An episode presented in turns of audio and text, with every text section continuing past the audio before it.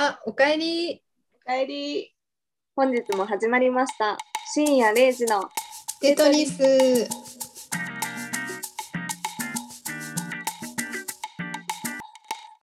えっとテトリスの海です。レイです。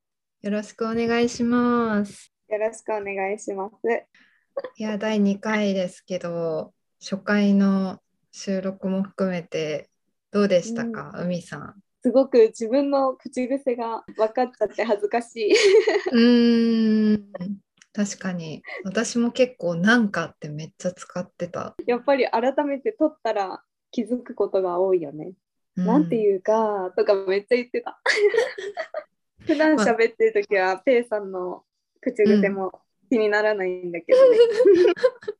いやーそっか。あとは自分の話し方がすごいキモかった。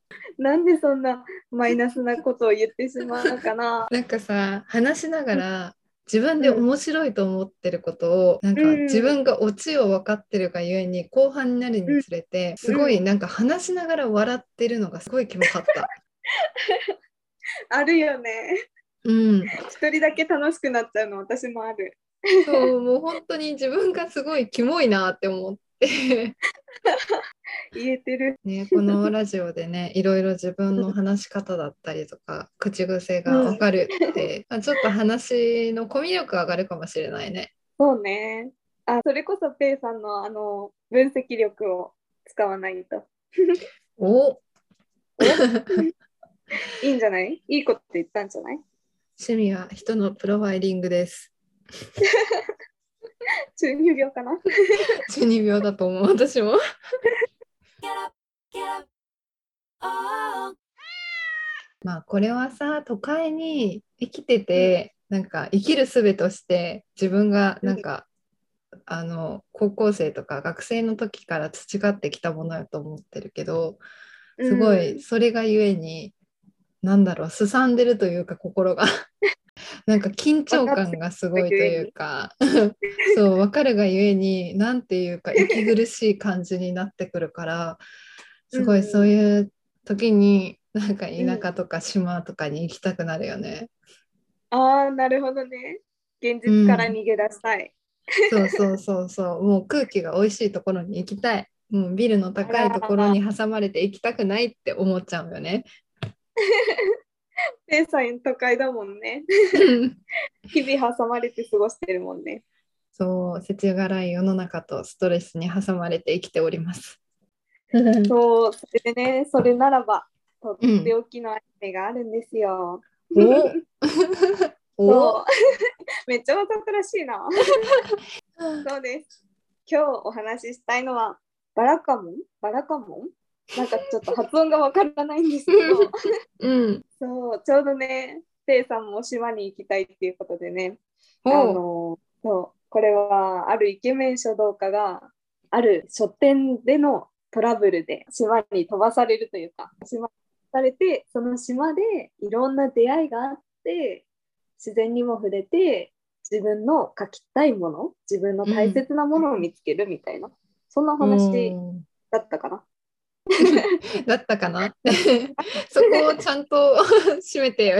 まあ、そのイケメン書道家がねこの島に行ってすごく、うん。なんて言うんだろう宿泊しながら生活をしていくんだけど、もうそれを見てるのがね本当に自分にも当てはめて考えちゃうっていうかなんか、ああうんこういうことあったら島行きたいなって思ったりとかでもなん人との触れるか。海さんって、海さんもさ言うたらうん。その都会住まいから、うん。今なんか島っぽいところに行ってるじゃん。陸の孤島の話かな島って。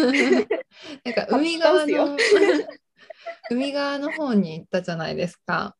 社会人になって。だからなんかその、あのまた環境が違うからそこのところは環境の変化的にはどそれがね、まあ、あの、すごい都会っていう場所ではないんだけど、郊外っていうのかな、その、うん。それなりに、じゃあチェーン店もあるし、で、なんかコンビニも普通にあるし、う、うん。生活には困らない。うん。うんそう。正直ね、ただ本当にまあ、遊びはちょっと少ないかもって思うかな。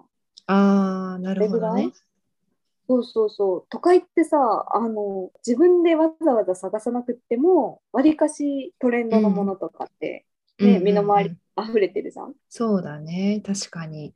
そうう、んそれをね、あの探さなきゃいけない。発掘かな。そう、日々発掘。本当にね、スマホがあってよかったって思う。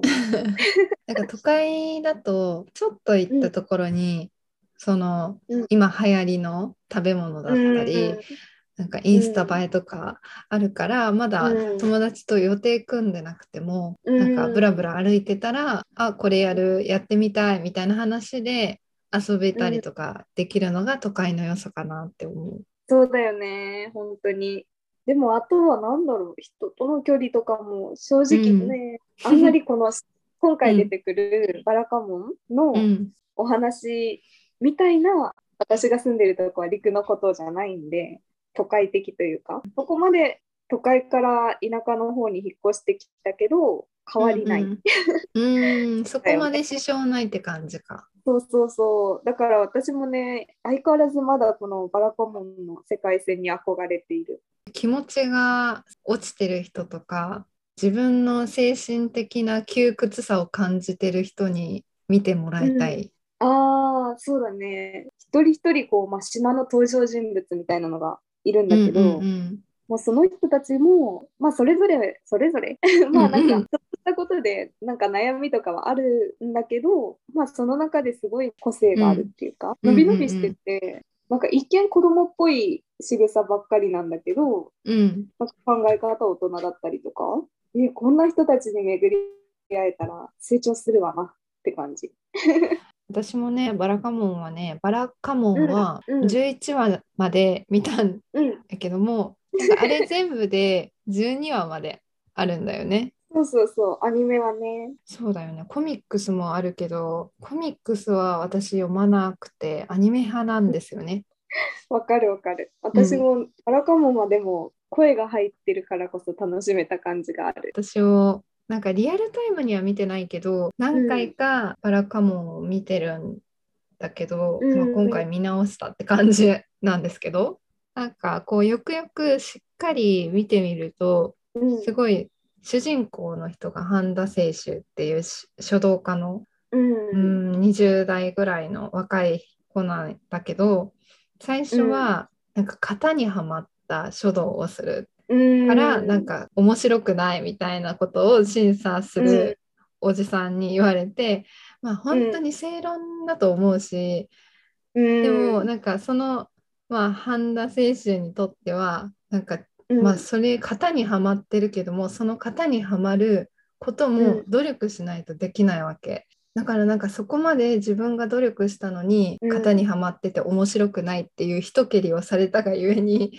そのお偉いさんを殴ってしまうというところからお話は始まるんですけどだいぶまあどっちの気持ちもわかるって感じかな私は。へえ、どっちの気持ちも、うん、確かに言われてることはわかるよね。その型にはまってるっていうので、多分その人にとっては型にはまってるのが悪いわけじゃないけど、自分らしさがないっていうところで言ってるんだと思うよね。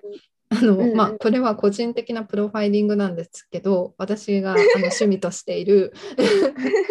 その成長も踏まえて、なんかうん。面白くない字だなとか言ってしまうけども、半田清舟はやっぱり自分で頑張って書いた字なのにそんな言葉で一蹴りされてなんだその言い方はみたいななんかうん自分がこんここまで努力したのも知らないくせにみたいな感じに思っちゃうよね。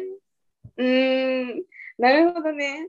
確かに。私、正直言って、その、審査した人うんの気持ちは最初は分かんなかった。うわ、なんか、うんいい字って言われてるのに、いい字って言われてるし、頑張って書いてるし、うん。なのに、こう、判断、うん。しかも結構、なんていうの、多分気にしてるところだよね、この判断清舟が。うんうんうん気にしてるところをぐさっと言っちゃったっていう。うんなんでそれを言っちゃうかなって思ったんだけど、うんうんうん。でもそれがなかったらね成長がないと思うと必要な一言だったんだよな。社会に出たらいっぱいある。気をつけないと。本当に。私も上司殴らないようにしない。オラオラオラ。いやでもこれさ若さゆえだよね。なんか若者だからこそこう反発してうん。成長するっていう感じが、まあ、そこまでこの話って熱血系ジャンプ系アニメではないけどもなんかそういうところがなんかうちがすごいメラメラする燃えるような感じ。ああ、すごいいいね、その言葉。そうそれをなんかこう、まあ、島の人たちが支えてくれるわけだけどさ、うん、なるちゃん覚えてる？うん、覚えてる。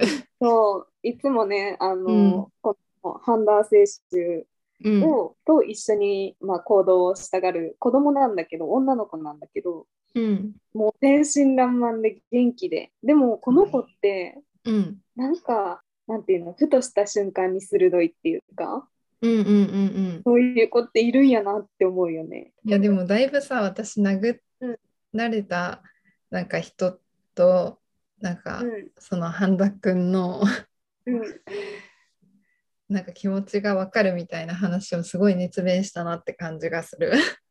うん。プロファイリングを引っ張り出してきて。そうなんですよ。ちょっと頑張ってる人を見ると自分と重ねてしまって。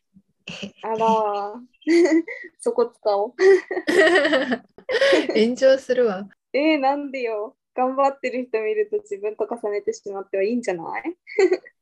まあみんなじなんか頑張ってるよ。頑張ってるからさ、こういうの見るとみんな泣くんだよ。なんか頑張ってる人を見ると共感しちゃうんだよ。みんな頑張ってるからなるほ。ど。大人になればなるほど。うん、生きてるだけで大正解。そう、そうねそれでさ、うんなんかうんオープニングの曲が素晴らしいなって思ったんよね。まあなんかアニメで流してる歌詞しか聞いてないんやけども、そのうん。全全部聞いていい曲だなっていうよりかはそのアニメうにちゃんと忠実な歌詞だし、心に響くような歌詞だったからなんかいつもだったらネットフリックスで見てるけどもネットフリックスってイントロのスキップが良くも悪くもあるのよね。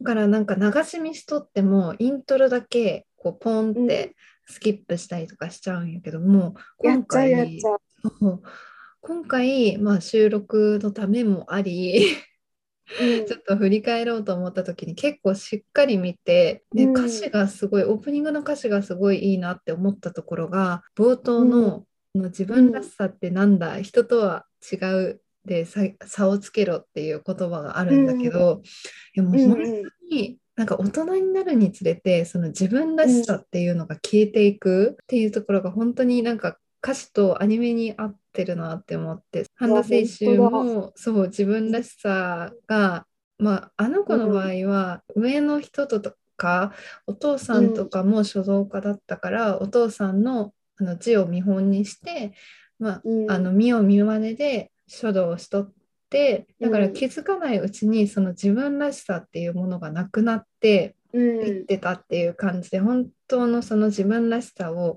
まだ持ってなかったんだろうなっていう自分のプロファイリング、なるほど。どうですか？思い出した思い出した。私もこの曲いいなって思ってたなと思って。なんか気に入らなければ怒って好きなものを好きだと言ってみたいな。うんうん子供の頃はね、そういうのを気にして。うんうん確かにそうやって子供の頃は、まあ、何も気にせず、好きなものは好きだし、嫌なものは嫌だしって言ってたら、まあ、周りが合わせてくれるじゃん、それに。うんうんうんでも大人になったら自分が合わせなきゃいけないからさ、うんうんうんそうやって自分がね、見失っちゃうっていうか、うんその中で自分を保つって難しいよなって思う。いやもう本当にその通りでして その通りでしてって私が歌詞書いたんかっていうぐらいなんやけど 大人になっていったらその子供で自分が子供の時あれやりたいこれやりたいって言ってたことをを子供だから大人が許してくれてたっていう肯定があって、その大人に自分がなったらその大人のさ合わせる側になってしまうっていうところその工程を表してる歌詞が、僕らは変わっていく守りたいものが変わっていく、理解されない宝物宝物から理解されるための建前って書いてあってもう本当にその通りって思って、いやもう建前とかよくこの語彙が出てきたなって感じ。そうだよね。なかなか自分の言うことを言えないもんね。うんうんうんうん言ったところでって思ったりとか、うん言った方がこじれて立場がなくなるとか。うんうんうん最近、あの、あれ見出したよ。えっ何と、しえ7人の秘書？し秘書秘書 ?7 人の秘書。うん、どうだった？私が紹介した7人の秘書。やめてくれない？めっちゃ面白い。なんか、うん、やっぱさ、会社に行くとさ、なんか、え、その考えでこの会社ってあるの？みたいなさ、会社の思いに対しての反感とかがあったりもするんだけど、うん、うん、うん、なかなかブラックな話になるけど、うん、うん、そんな軽いことじゃないけど、あの、7人の秘書に出てきたのは、うん、うん、なんかもうちょっと重いパワハラ問題だったりとか、そういう問題とかだったけど、スカッとするよね。わかる。社会人だからわかることもあるしさ。そう。本当にだよ。あれは何話まで見たん？えっとね、まだ、お医者さんの話何話だっけな。うーん、多分それ3話か4話ぐらいかな。うんうん、それぐらいだと思う。うん、うん、うん、まだね、ちょっとギリギリしか見てないんだけど、あ、4話までだね。4話までだけど。うん。うん、うん、うん。そう。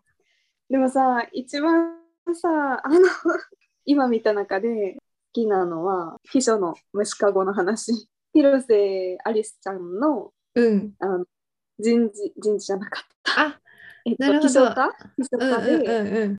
女上司からうん、うん、無視うん。されるみたいな。あ、なんか変なダジャレでしょ？なんか虫そう、虫とかご。虫かごをかけて何もかかってないのにね。無視なんだっけ？虫。でもいるよね。なんかああいう人、お偉いさんのおばさん、おじさんあたりに、本当に子供っぽい感じに八つ当たりとか言葉がうんすごい子供っぽい人っているよね。いるね。なんか世渡り上手な人はなんかそういう人を手玉に取ってちゃんとあげたりとかするんだろうなってうん思う。そうだよね。そこで反論してるのは自分も幼いんだろうなって思うな。自分のことだけ。でも半沢直樹結構反論しとったけどな。半沢直樹はあれで上に行けるからすごいよね。でも半沢直樹って見てる分には面白いし、結構自分もそういうのもう楽しそうだなって思うんやけども、うん。でもあれがなんかうんあのドラマは結構シーズンでやってるけど、うん。食ってなったら一生やからあれを一生なんか切羽詰まって誰かに追われたり、数字をたどって犯人を見つけたりとか、なんかそういうのずっと一生やっていくってなったら結構しんどくない？そうね。向いてないと思う、自分には。ちょっと銀行だけはもう無理だって感じよね。うん。なんかメガバンク厳しいって聞くしね。うんうんうん。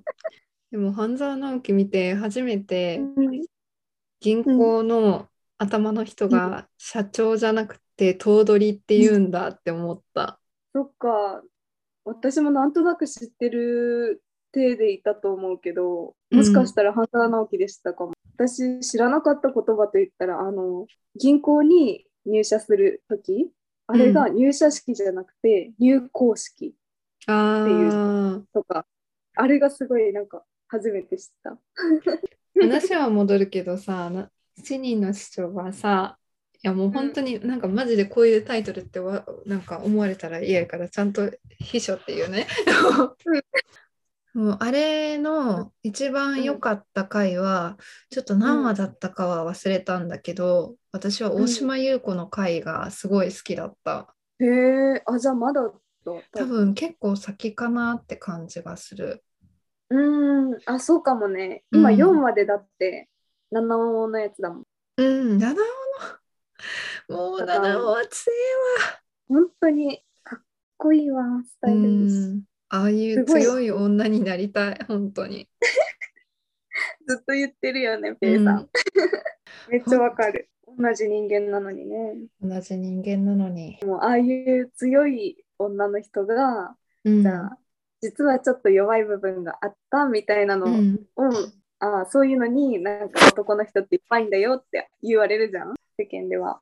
うん。でもなんかその気持ちすごくわかるもん。自分の弱いところもさそれ人間ってさえ一つやうん。二つぐらい絶対弱いところってあるじゃんか、でもなんかそれをさお弱いところがあるって思わせないその強さがすごい、思わせないような素振りを見せるのが逆に辛かったりとかする時もあるけどもなんか頼れる姉子っていう感じがしてすごい好き。うん、かっこいいよね。うん言うことがねまずねうん、正論すぎるよねその七尾が演じてる役が。なんか筋が通ってないことは嫌いそうだもんね。うんうんうんうん。多分七尾の回を見た時の話がストーカーだったっけあれそうそう、えっと、盗撮？盗撮か。あうん。そうそうかそう。下着の盗撮のやつで,、で女子高生の、まあ、下着を盗撮するという変態が変態という話がうん あるんだけども、それの回で女子高生ってやっぱり10代だし、うん。犯人を見つけてなんかその人を追っかけるっていうところは勢いでできるけどもどんどんなんか日が経つにくれて後々恐怖に変わっていくっていうところがすごいリアルだったのよね。ああ、そうだったね。実際に、うんまあこれネタバレになるけどうん。犯人が警察の中にいるから、なんかそれでまあいろいろ調べられてで、うん。七尾と一緒にその警察その犯人らしき警察の人を遠くから車で見た時になんかもう本当にフラッシュバックのように自分が、うん。あの盗撮されたところを思い出してどんどん恐怖に変わっていって、いやあの人は違うって、あの本当はそうなのに違うって言って、もう関わり合いたくないって思っちゃう？もうこのことはもう忘れようなかったことにしようってなくそうとするんだけど、七尾がその女子高生の子が逃げ逃げたんだけどなんかその時に手を掴んで「逃げちゃダメ!」っていうところがすごいかっこよかった。せやな、うん。しかも「なんであなたが逃げるの？逃げなんか逃げる必要なんてないじゃない」っていう、うん。その言葉もすごいその子にとってはなんか逃げちゃダメだけじゃ、やっぱりうん。すごい圧があるというか、否定をされてる感じに思うけど、なんかその後のフォローというか、その言葉がすごい芯があって本当にこの人はそう思って言ってくれてるっていうのも踏まえて、あなたが悪いんじゃないっていう言動がすごい好きだしそのうん。姉御肌がもう 素晴らしすぎる上司にしたい。上司にしたい本当にでも退職しますって言ったら逃げちゃダメって言われるかもしれないよその発想はなかったかもしれない。退職しますって言ったら逃げちゃダメって言われるの。人によるんかなやっぱりそこは嫌かもしれない。すごい今回私めっちゃ熱弁してる 私の感想会みたいになっちゃってるペイさんの話って引き込まれるからさ、うんなんか気づいたら、なんか楽しく喋ってる感はいつもあるんだ。だからそのせいで多分今まで私がずっと喋ってこなかったんじゃないかなって思ってきた。えー、基本聞き役みたいな感じで聞いたりしてた気がする。うんでも逆にさそれ言ったら私はさ、自分話しかしてないよね。あのそれこそさ7人のうん。秘書みたいに映画のさ紹介とかを何気なくしてたりとかあとどこどこ行こうとかなんかそういう感じでそれに甘んじてきた自分も自分が憎いよ。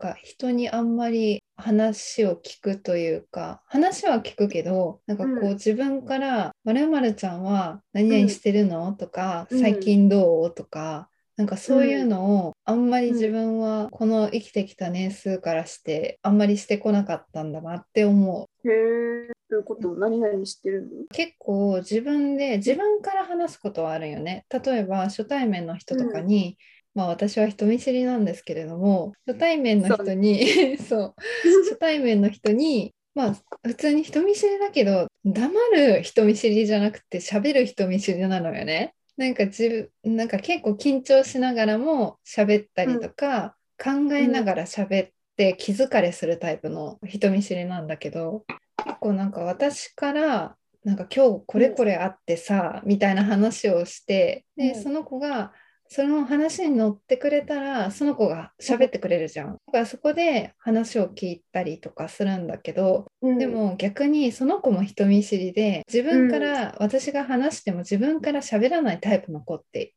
まあ、この世の中にはおるんよね。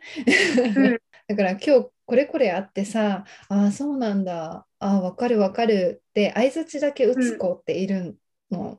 うんだからそういう子ってやっぱり「まるまるちゃんもそういうことある?」とかそういうことを聞かないと喋らない子なんだと思うのね。うん、わざわざ聞かないといけない。なんかそれが私はそれを聞かずに自分の話しかしないのね。そうなんかもうちょっと人に興味持って 喋った方がいいのかなって思う。ほんま、そんな風に思ってたんや。最近すごいそれを感じた。へえ、なんかあったん？いやまあ普通に入社してさ同期と話すじゃん。まあ2年目だけども。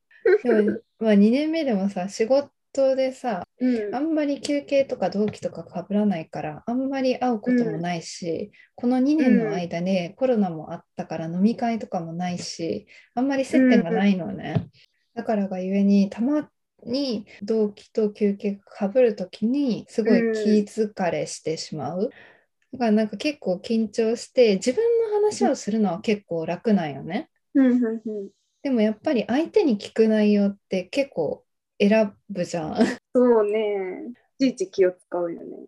そう、なんかここれ聞いては、そうそう、これ聞いていいんかなとか、コミュニケーション難しいな。まあそれに特化しているだけなので、私はそれ以外ポンコツですよ。気がね、許せる人だと楽なんだろうけど、っまあ多分みんなそうだと思うけどね。ていいもんね。あ、そううんだよね。うん。今までペイさんとうん。仲良くやれてたのは、お互いのできることとできないことが、うんこうマッチしたからなんやなって、この、なんていうの、うんラジオで、ラジオうん編集しながらだったりとか、うんすごいなんか気づくことあるよね。あ、本当？めっちゃ、めっちゃある、めっちゃある。もうそれこそテトリスのように、もそうとつとう、。まあ、ハマると消えるんだけ 本当？私らハマって消えるか？ど、ちょうどそのもうデコボコがあったんやなって思う。うん、えでもさそれって結構さ人間誰しもそうじゃない、そうだよね。うんそれは苦手な人とは合わないよね。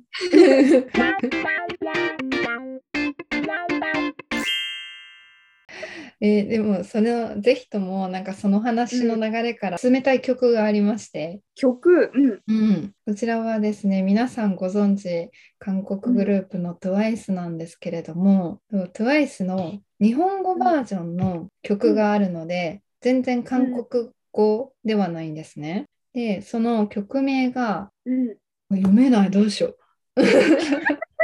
読めないどうしよう 英語なのに読めない。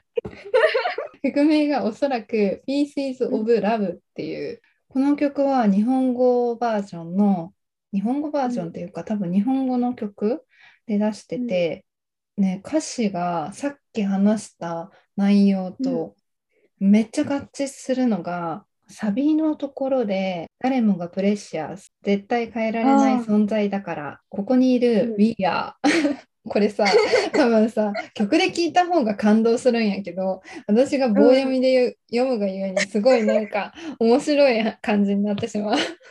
We are pieces of love you and me っていうの、うん、その後がパズルのピースみたいにみんな大切なピースなんだよって言ってるの、へっこんだりでそパッの下もタそううん。そう私らしいところがハマる場所があるきっとって言ってて、うんこの曲に対してはすごい個人の尊重があってこの曲を聴くとすごい自分が大事な存在なんだなっていうところに焦点を当てれる曲です。いいね、これ聞こでめっちゃいい曲、うんもうずっと出勤の時に聴いてる。う。えー、ちょっとダウンロードするわ。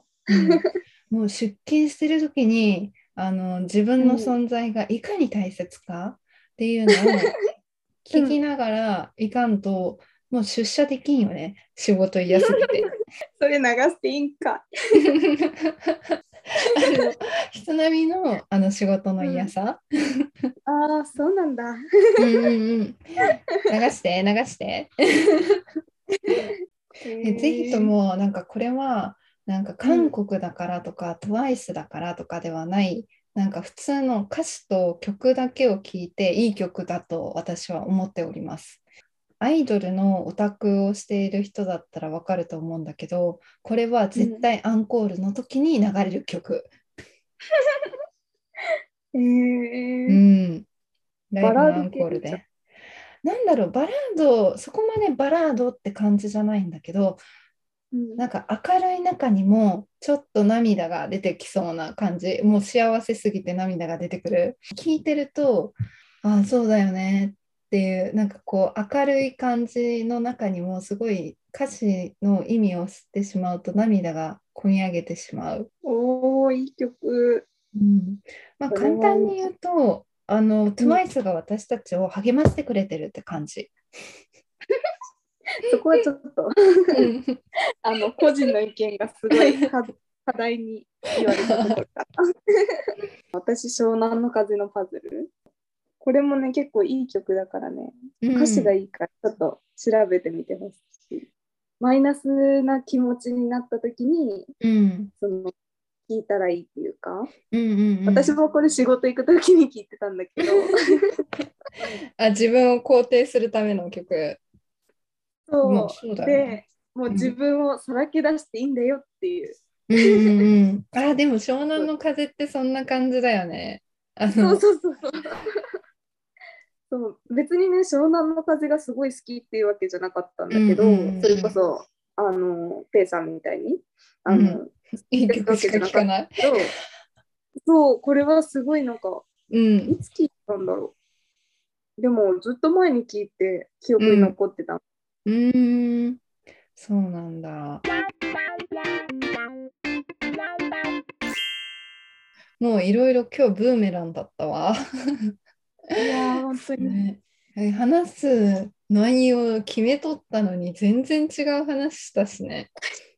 わかるっていうか全てそれは私のせいなんですけど もうさ、ちゃぶ台にさ、丁寧にさ、うんあのご飯とか味噌汁とかさ今日はこれだよって言って置いてたのにさ、もう今日、もうちゃぶ台返しバシャーンってして もうそのご飯をなんかもう足で踏みつけてこすりつけて「はいできたこれがご飯だ!」って言ってるみたい。とんでもねえな。もうマジでもう用意今までしてきたもの。まあそこまで用意してないけどレンチンでしたぐらいだけども。うん。今まで用意してきたこと全部なんかなかったかのようにね。本当だよね。すごいブーメランだった。いやー踏みつけてしまいました。ちゃぶ台もひっくり返っちゃったし。ねもう本当にいろいろ喋りましたね。じゃあみんな。おやすみ。